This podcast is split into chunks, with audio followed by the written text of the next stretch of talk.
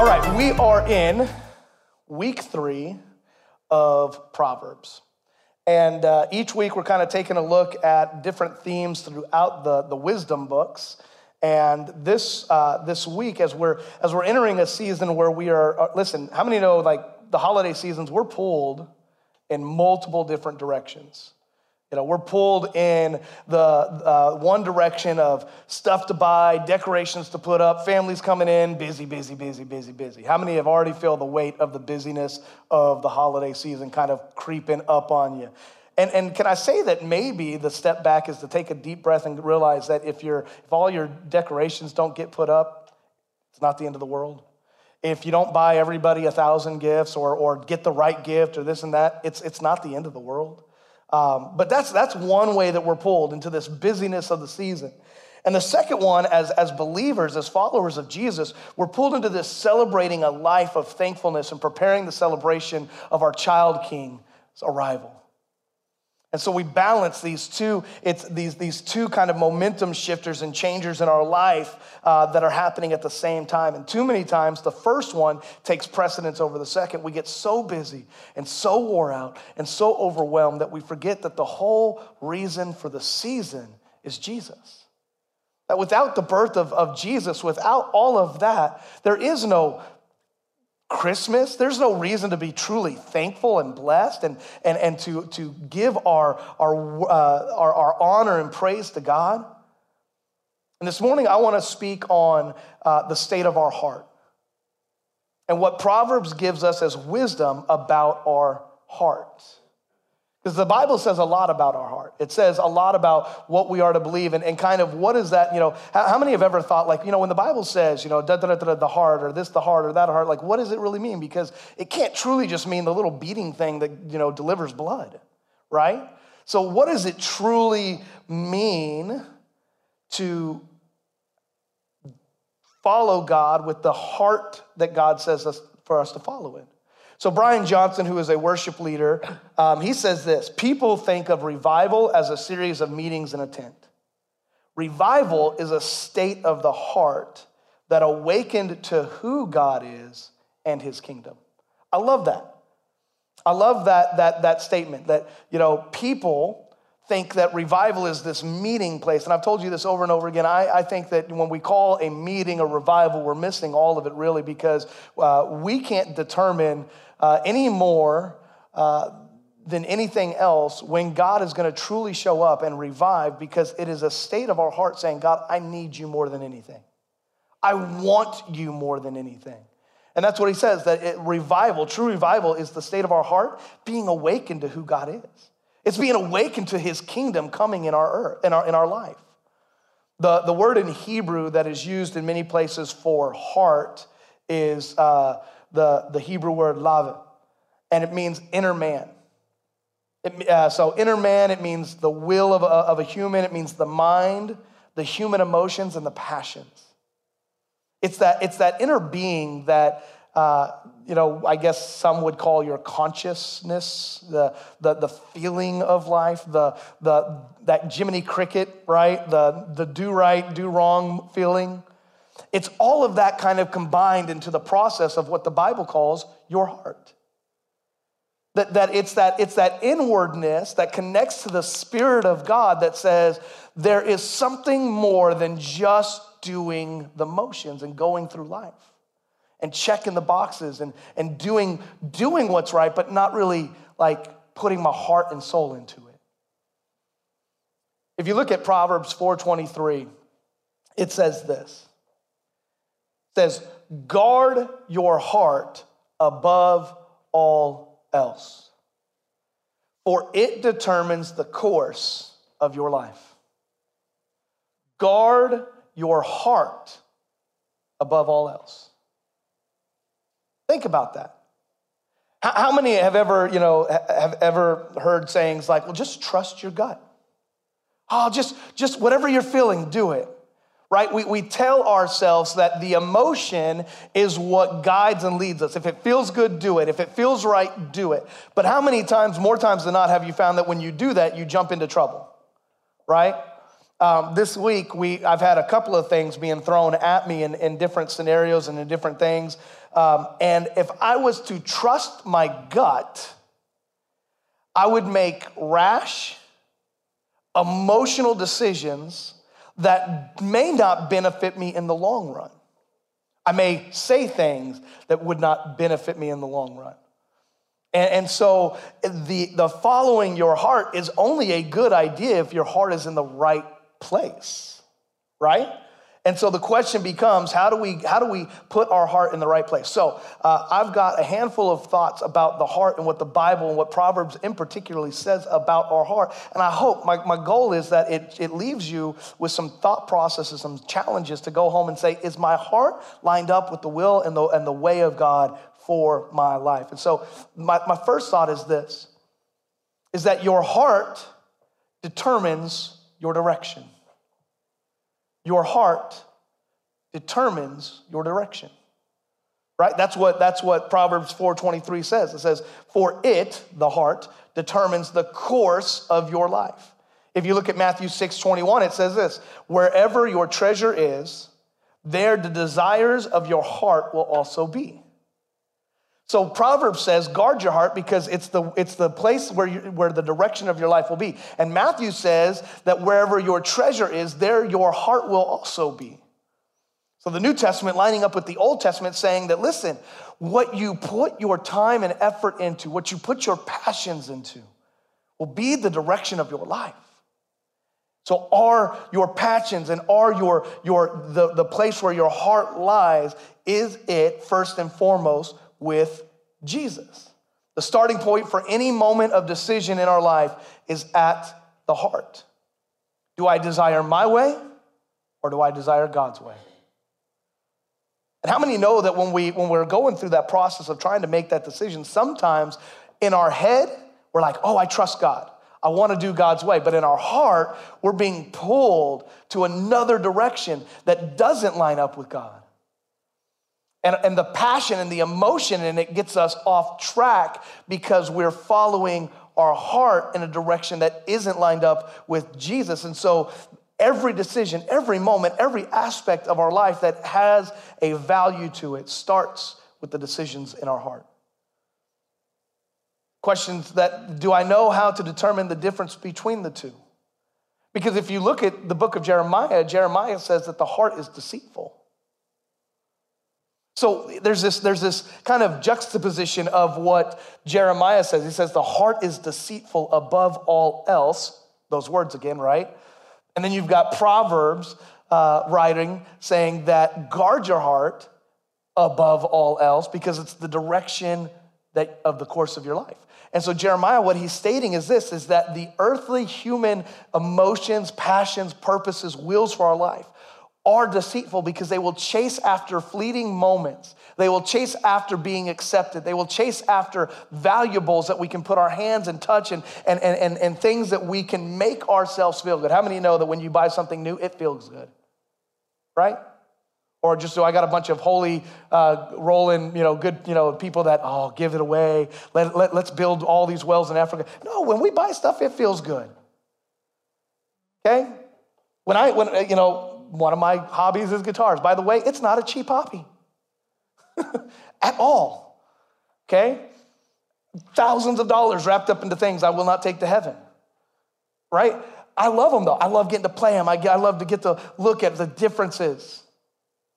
I was hanging out with, with Aaron this week and, you know, oogling his uh, treasures uh, in musical equipment.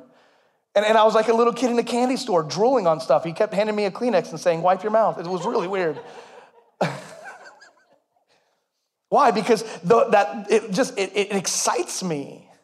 You know, the way that some uh, do when, when you're out fishing and, and, and that, that line hits, right? Now, I'm not a fisherman, so that's not my thing, but you know what I'm talking about. When that line snaps, you're like, oh, yeah. And, and you ask any fisherman, they don't want the, they don't want the, the easy fight. They want that one. They want, they, they want it to, they want it to jerk a little bit, man. They want to, they want to be able to tell their, their story about how it was like Jonah in the well and it led them around the lake on a, on a hook, right? Because the fish was this big. It's, it's the same. Listen, we, we all have things that we like. It's, it's okay. But it's the question of can I tell the difference between what is emotional hum, human experience and what God's will and purpose is for my life? And, and, and really, the, the, the way to know the difference is this is that, is that are, do you know His word enough? Do you know His voice enough? Do I have trustful friends with strong accountability? It's one of the things, I mean, listen, I, going through the process this week of, of trying to make a decision, I was on the phone with a couple of different friends asking what their opinion was, asking what their help and guidance and thought process was about something. Can I, can I tell you that not one of them agreed really with each other? They didn't know that because I wasn't saying, hey, will you call so and so and get them to agree with you? But I had multiple different opinions. If I was a person that was just bound by human emotion to, to, to just go, well, you know what, what if, if, if so-and-so says I should do it, then I'm just gonna jump full uh, feet both in. Well, so-and-so says you shouldn't do it, so I'm gonna, I'm gonna hit the pause button. But when, when you have godly counsel and godly friendships that have accountability to say, hey, what do you think? and they go, Well, maybe you should think about this. And then you got another one that's saying, Oh man, look at the opportunity. And oh man, what about this? And, and you wrap all of that up into prayer and say, Okay, God, now I've sought some counsel, I've sought some friendships that, that I know love you. And now I'm wrapping all of that in and I'm asking, What is your will? And so many times we, we feel like we have to jump to something so quickly. And can I tell you that sometimes the way that you need to trust God and, and to know His heart is to take the pause and a breath and allow God to speak to you over time and, and say, okay, God, unless it's a yes, it's a no. I'm not moving. I mean, that was our, our, our thing here when we moved here. God, we're not going to move. And it can't be a maybe. Now, sometimes it can be a maybe. Sometimes God will say, Do you trust me? Sometimes it's got to be a yes or no. And he will let you know if you're connected to his heart, if you're in his word, if you're listening for his voice in prayer. Because the alternative is, I just want to make, uh, I'm going to make decisions based off of the feel good in the moment, following emotions, the high of the life, the, the in the moment uh, decision making, and the flow of the crowd. Well, everybody else is making the decision. Everybody else is doing this. Everybody else is buying this. Ah, I want to keep up. So we've got to realize that the direction of our life is bound by where our heart and the treasures of our heart is. Stuff is nice, God is better. And that's a decision you have to come to grips with on your own. I can't make it for you. I like stuff, but if God said sell stuff, would I? If, if God said move to a different place and, and start over, would I? Would I listen to him no matter what, even if it was uncomfortable? It's one of the questions that has led my whole existence in life since I followed Jesus. Will I do the uncomfortable things even if it doesn't make sense? Will I live in an uncomfortable faith even if it means not getting the way I want it or how I want it or when I want it? Is uncomfortable faith more important than the comfortableness of my heart feeling good? Because God will not always make you feel good when you know that you are following Him. It's walking through the process, it's walking through the struggle where your heart gets built up and the muscles of faith gets built up. The, the, the second thought is once you determine that you're going to follow God with your heart. Now, that doesn't mean perfect. That doesn't mean that you have it all together. It just means I'm determining that my heart is going to be following Jesus. The second thing is you must guard your heart and you must trust in God. You must guard your heart and you must trust in God, right? We see that in the, the, the first set of uh, scriptures, right? It says, guard your heart. And, and what does it say? I love the, the because the last three words makes, make it uh, extremely important. Above all else. Above all else. Like you need to guard your mind, but above that, guard your heart. You need, to, you need to guard your family. But above that, you need to guard your heart because if your heart is in the right place, then you will make bad decisions for your family. You need to guard your, your, your time at your work and do a good job. But above that, if your heart isn't in the right place, you won't be the best worker that you can be, and you won't be the best boss you can be, and you won't be the best co- uh, uh, uh, do like uh, customer service and, and all of those kind of things. When your heart isn't in the right place, you will make emotional decisions that sometimes gets taken out on everybody else. And so, above all else, we've, we've got to guard the heart in what God is pouring into us. Proverbs 3 and 5 says this Trust in the Lord with all your heart. Do not depend on your own understanding. It is to say, God, it is your way and not mine. It is what you want and not what I want. You know, uh, in, in the New Testament, uh, the disciples say it this way I must decrease so that he must increase. You, if, if, if I had a jar of water up here and it was full to the brim, if, if, if I needed more water in there, what would I have to do? I would have to pour out what was in so that I could fill it up with better stuff. And so many times in our life, we are a full vessel, full of the things that do not line up with God, that maybe have struggled, our past pains and our past hurts, and the things that have kept us from being where God wants us to be. And our heart is broken and our heart is heavy. And God says, if you would just trust me enough to pour out the things that you have walked through, to, to, to deal with and be vulnerable with the things that you have walked through, we can pour out those things so that my spirit can fill you up in a way that you've never dreamed or imagined. And the problem is we, we stick with the things that we know because at least we know them. I may not like my pain, but I know what to expect with it. With faith, it's hard because God, what if, what, what if I feel let down? What if I don't feel you on Monday morning? What if I don't feel you two months from now? And he'll say, But I'll still be there if you trust me.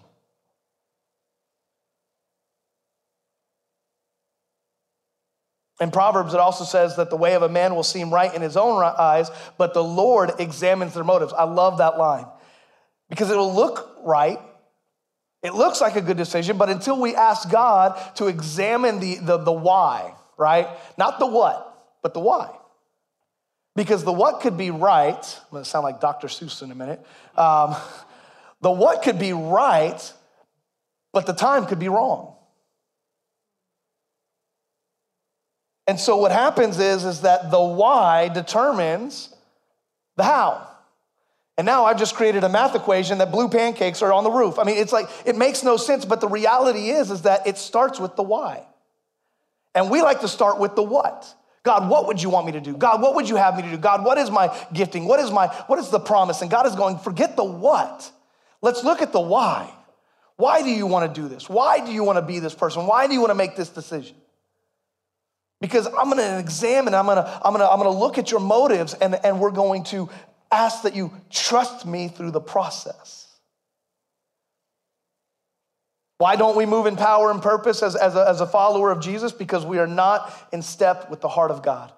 We're trying to run ahead of him. We're trying to pull him back, and we're, we're just going, God, which, this is why God seems like he's um, sporadic and, and, and schizophrenic, and, and it's not him.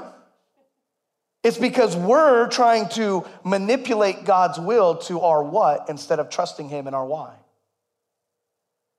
But God, I want to do this. And He's like, yeah, okay, cool, but why do you want to do this? There's a lot of things in my life that were the right thing, but the wrong timing. Okay, perfect example would be me and my wife. Some of y'all are going, easy, partner. Step gently here, right? But, but okay, so we've known each other since we were 14 years old. Um, and, and it would have been, to give the, our story would take far more time than I've got this morning, but the, the condensed, real, extremely quick version of this is we are best friends. She, I did not fit her type at all, okay? I'm not tall. By the way, um, if you haven't noticed, I'm not tall. Um, if it's a shock to you, I'm sorry. Uh, but uh, my doctor said I was average height. I asked him for what? Uh, I, and I kid you, I, that was a serious conversation that I had with my doctor as a teenager. You're about average height. I'm like, for a female? Like, not for a male. Like, five, I didn't hit five foot till I was in high school. There's nothing average about that for a guy. Okay, uh, so I wasn't tall. I was athletic, but I wasn't. You know, there was there was things that that didn't. I didn't fit her her mold of her past boyfriends or whatever, right? And and so, but she was pretty. Really there wasn't a whole lot more that I needed as a teenage boy, right? Um, she was pretty and she was a friend. I mean, it was like, you know, those are just deadly combinations. Guys, we're not as deep as women want us to be. And so we're like, she's pretty and she's a friend. She must like me. No. It's not, so there's a whole lot more to women than that. um, you know, you could, listen, women can find you attractive even if the rest of the world calls you ugly. Um, and so, because there's a lot more that they're looking at. Guys, we're just like, oh, pretty. Me likey. And, and, and that's all we need. And, and, but I will say this that we had, so we had, uh, there was a group of us, me, Billy, Sarah, and Stephanie. And, uh, and, and so, even though she was the prettier one, she was also the meaner one at that age.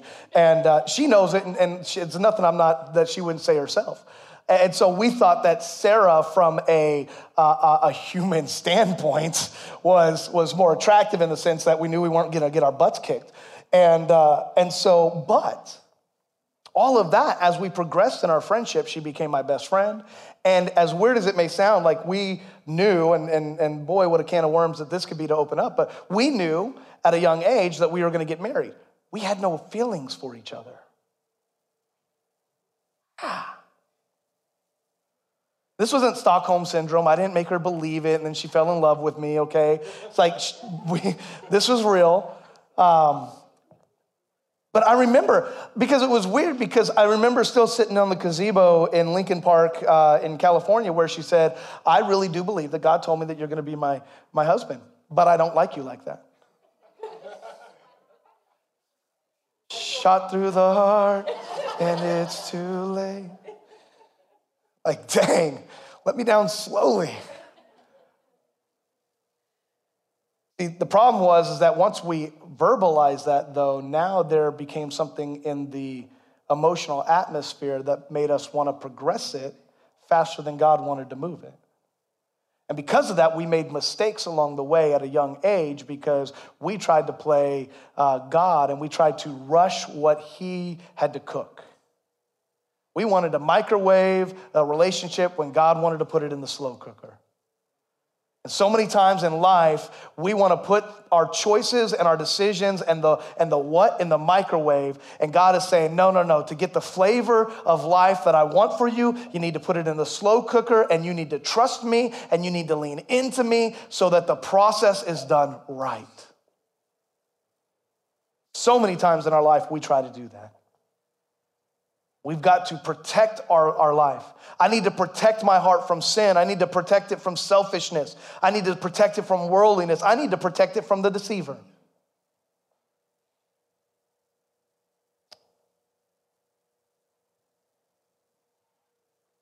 I need to protect the most vital aspect. Think about it the, the, your, your heart, your real heart, the thing that pumps blood and keeps you alive. Could you imagine if it was on the outside of your rib cage? One hit and you'd be done. Why? It's protected by this massive bones that, that surrounds it and says it will have to do a lot of damage to get to it. If God created our body to protect a vital organ, then why would we not protect our spiritual organ, the, the, the heartbeat of our spirit, the same way? Instead of just giving it away and, and, and, and jumping headfirst and making decisions and doing all these things. And then we wonder why our heart gets broken and we wonder why we're always falling down and we, un- we wonder why we're always being caught into sin and we wonder why we're always being deceived by our enemy.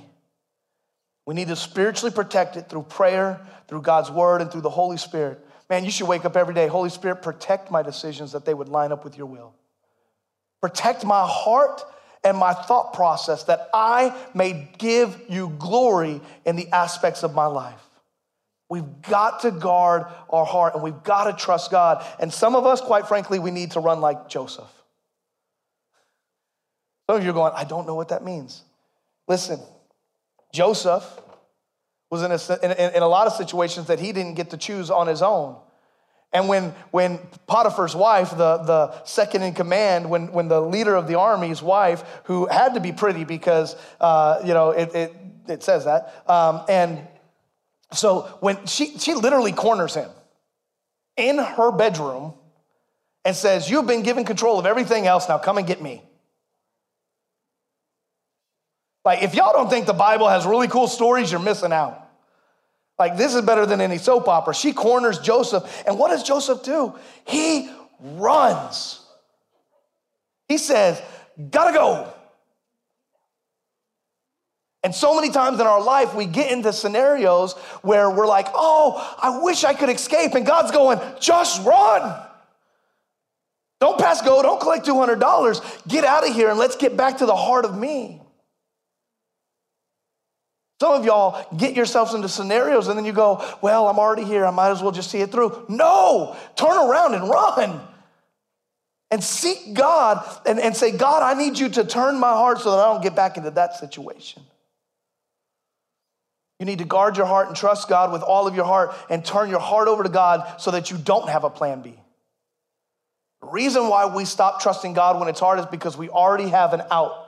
I'm not going to go to church anymore because church hurt. I'm not going to go to, I'm not going to get connected because the last time I told him my, my stuff, it, you know what, it became an issue. So I'm just not going to talk to anybody and I'm just going to go through life on my own and I'm just going to deal with it. That's what the enemy wants you to do. When you deal with humans, guess what? They're going to screw up.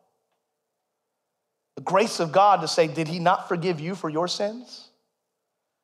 I will forgive others. It doesn't mean that you necessarily will give them free rein into your life, but you got to start trusting what God is doing in your life, putting people in your life. Guard the bad and trust God in the hard times. Be disciplined in the ways of God. The, the next thing you got to realize is that God examines the heart. Proverbs 21 2.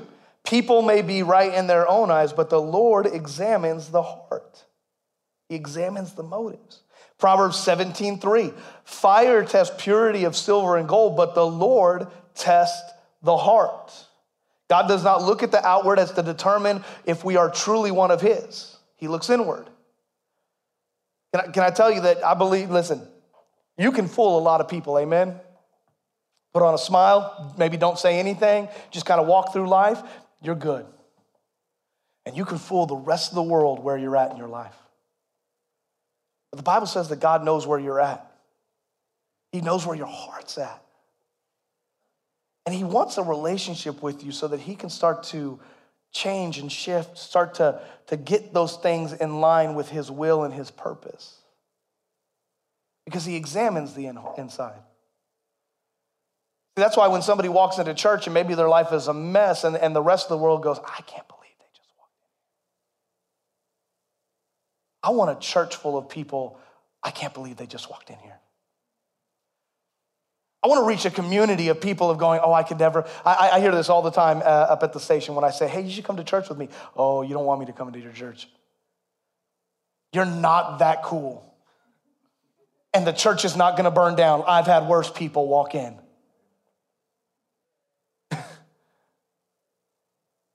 Because the enemy gets them to believe that church holds no value. Because all we do is see church as something to do and not as who we are. What makes church value, what makes church fun, what makes church the church is when we do life together and we goof off with one another and we pray with one another and we go have coffee with one another and, and we just we just do all the mundane things together as well as the super spiritual stuff. And where the power exists is not in any of this stuff. If the church burned down, guess what? The next Sunday, we'd still have church. I don't know where, but we'd have it. Because this building is not going to define whether God's power and God's purpose and God's plan for our life exists. I'll have it out in the freezing cold in the rain. I don't care because God's people will meet because God's heart is to pour into us. And so we have got to start putting value and understanding that God is not looking for us to look apart, but He's looking for us to just trust and fall at His foot.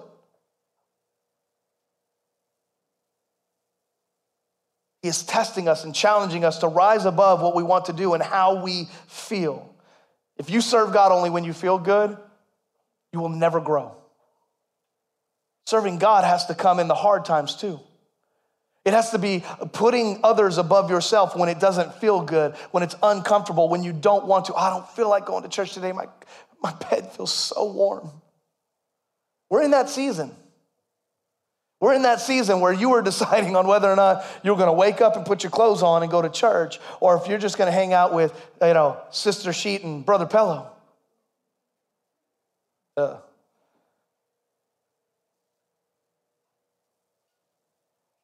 he examines the inside, he examines the why.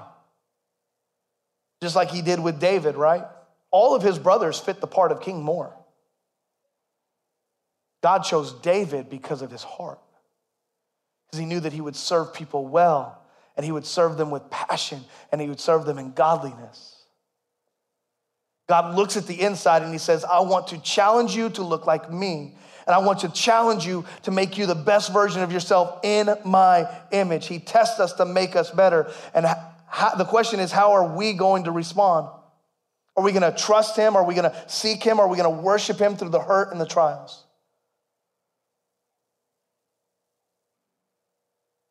The next thing is, and I getting close, promise. But there's a lot to our heart. I want you to understand that. It's not just this very simple thing. The, next thing is this, and it's I think one that hits a lot of people right now is mental health is a heart issue. Now, I may offend some of you with some of the things I'm about to say because we want to coddle our emotions. Emotions are good, they're not bad. But I want you to hear a couple of scriptures. Proverbs 17, 22. A cheerful heart is good medicine, but a broken spirit saps a person's strength. Hello. Proverbs 15, 13. A glad heart makes a happy face. A broken heart crushes the spirit. Proverbs 14, 30. A peaceful heart leads to a healthy body, and jealousy is like a cancer to the bones. The enemy knows what he is doing by causing a mental health crisis in our day and age. If you tell the world long enough that they're broken and give them a fake solution to the issue, we will sit in our mess and call it the solution. I'm broken and I know it, and that's good enough. And it's not. It's not good enough just to, to call something or label something or to, to say you are something without a true biblical solution to a spirit because mental issue, mental health issues is a spirit. It is not just something that we wake up one day and have. It is a spirit that has tried to take us over. You can read all the self help books you want, but the true answer is found in Jesus and allowing Him to give you a heart exchange. Now, here's what I listen, don't hear this and go, oh, see, he's anti therapist and he's anti pills. No, I'm not, but that is not the only answer.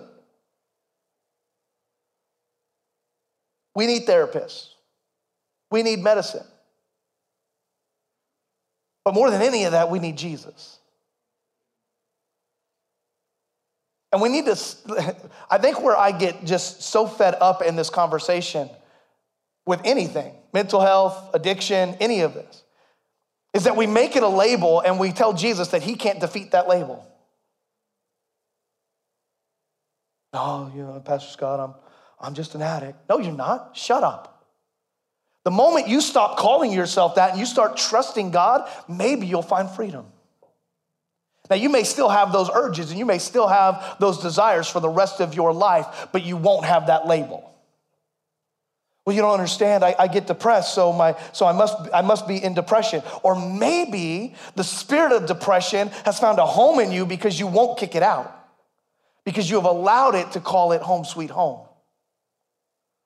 And I'm not saying that there aren't things that people be on medicine for the rest of their life. That's fine. There's nothing wrong with that. But if you look at these scriptures, a cheerful heart is good medicine. A glad heart makes a happy face. A peaceful heart leads to a healthy body. What the Bible is saying is that sometimes you have to stop listening to your emotions and stop listening to the voices in the head that are saying, Woe is me, and you have to force it. Count the blessings. Force it to remember all the good that God has done in your life and all that He's brought so that a smile creeps up on your face because a smile does change the inward spirit of a person.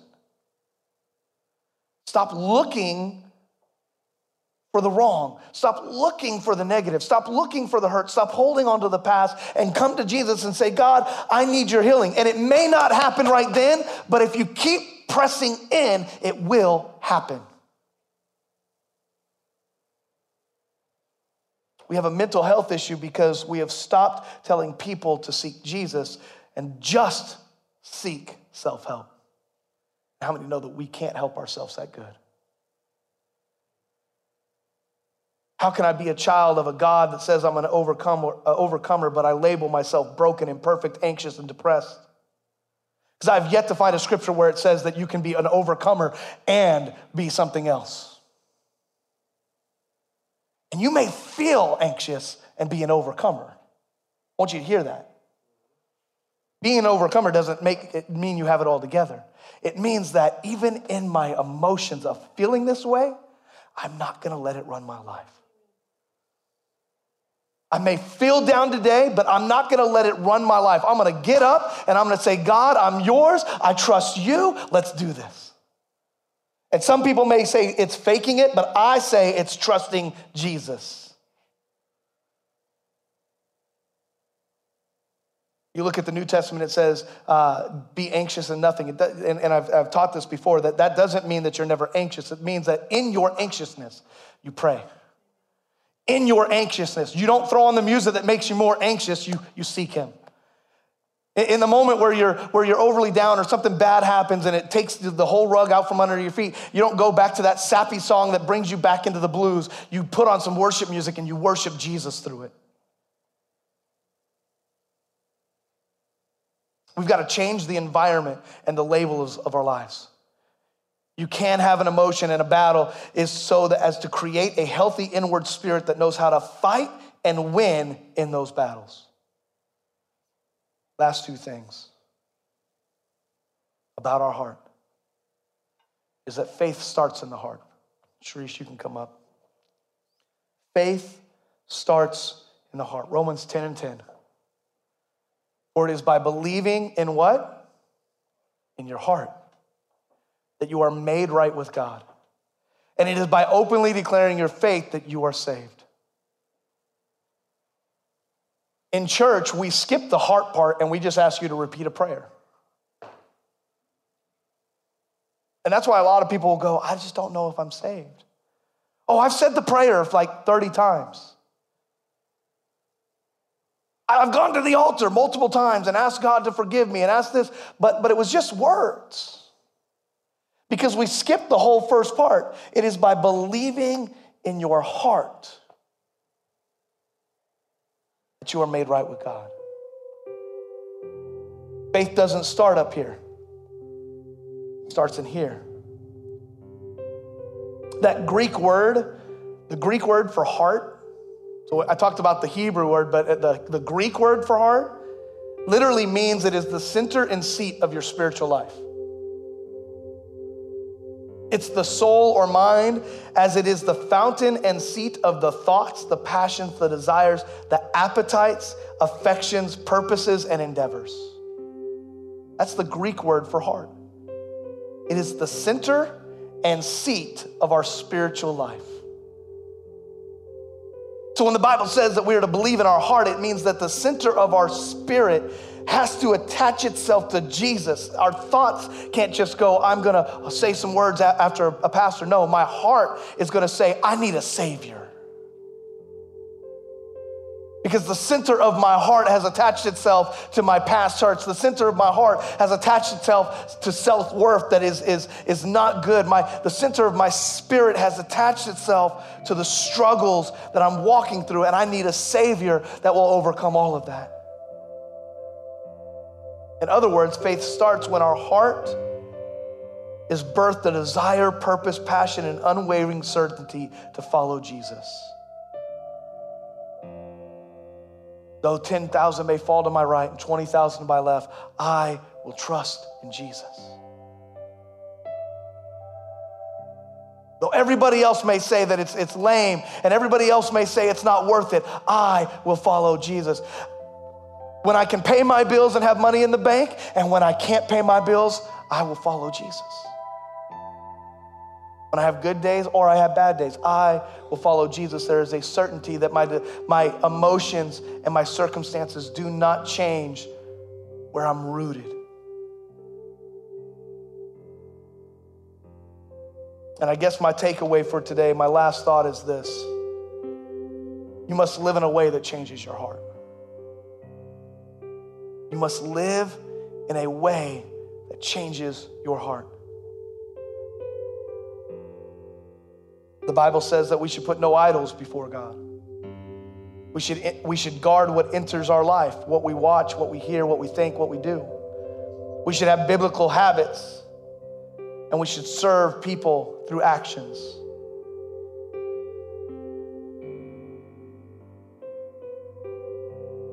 When you have an issue with your heart, you go to the doctor.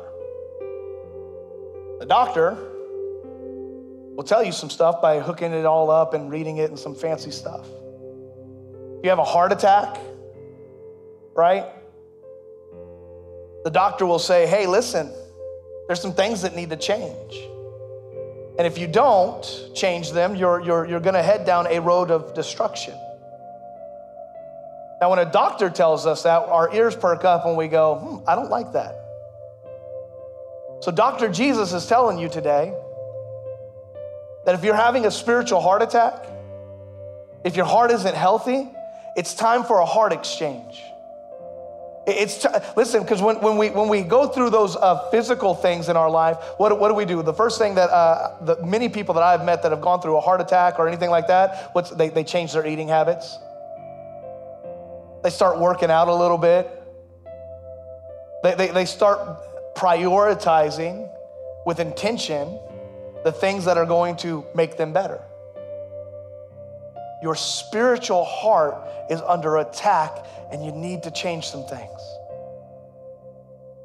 So maybe this week during Thanksgiving, the, the, the challenge is God, what, where, are, where are the things that is making my spiritual heart hurt?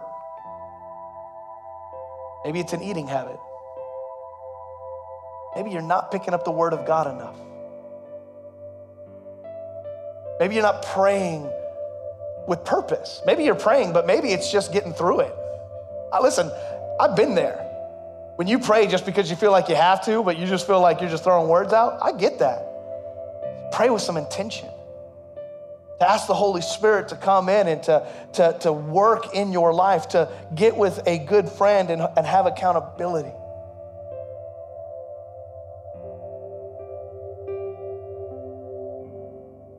There's, think, there's six weeks left in 2023. I just scared some people, maybe. Six weeks left. Then we turn the calendar. Let me ask you something. If we wipe all of 2023 out, you got six weeks to make a difference. What would you change?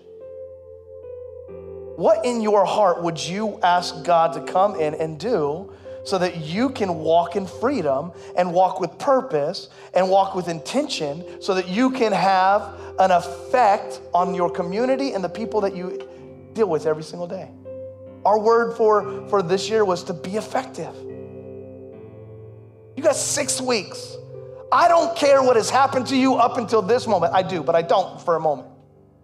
You got six weeks. None of that matters. Let's move in intentionality so that we can be effective for the glory of God and that our heart can shift and change to look like Him. I'll end with this scripture Psalms 139 23. Search me, O God, and know my heart. Test me and know my anxious thoughts. Search me, O God, and know my heart. And then I love the other uh, scripture in Psalm, and it's not in there. It says, Create in me a pure heart. So search me and know my heart. And then God created me something because I'm going through a spiritual heart attack and I need you to shift and change, and I need a heart exchange that looks like you. Will you close your eyes and pray with me this morning? I'll just ask you plainly is there anybody in here that says, man, you know what? I need a heart exchange. I, I have allowed my spirit to go through heart attack after heart attack, struggle after struggle. And I just need God to come in and to, to, to work in me and to create in me a pure heart. If that's you this morning, would you, I just want to pray for you. Just raise your hand. Amen. Amen.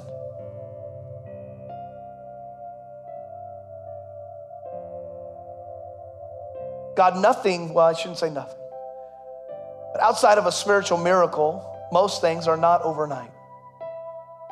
They're, not microwaved, they're slow cooked. But God, it, it starts with a step. You, you, you can't cook something if you don't start to pull it out and to prepare it. And so, God, I pray that we would start to pull on, on, on the things inside of our life, inside of our spirit, man, inside of our inner man, the heart of our soul, that we would start to pull it out and say, God, what is it that you want to do in me? I want my heart to line up with you, God. I need to guard it from the things that have been attacking it. I've got to speak life into the heart. I've got to speak your word into my heart. I've got to speak truth. And I need good people to rally around me. And I need to be good people for somebody. So, God, I'm asking that you would create in me a, a pure heart, a clean heart, so that I might follow you with as, as, much ability that I can so that I can be, be known as a man or woman after God's own heart. And my, God, I know that our lives will not be perfect, and I know that we won't have it all together, but God, I know that we're to let go of the labels that do not line up with your will. God, I pray that we would get in our food a little bit more. We would eat of your word. We would spend time in prayer and that we would spend time with people that, that know you and love you and want to want to see the best in us and we hold each other accountable in living this life for you, Father. Because the byproduct of that is effective living in Jesus. Lives would be changed, souls would be saved, and a community would know the glory of our Father because of the life that we live. God, I pray those, those scriptures and proverbs over our people today. That a cheerful heart is good medicine. We would learn to laugh again. We would learn to smile. God, we would learn to find joy even in the smallest things amidst the struggles. We would count our blessings. God, we love you, and I pray, God, your peace and your blessing over our people. For those that are not here, that are sick, God, we pray your healing hand over their life. God, have your way in us. Challenge us this week as we go through Thanksgiving. As we bring thanks to you, God, help us to live thankful in our life. We give you glory and honor. And your people said, Amen.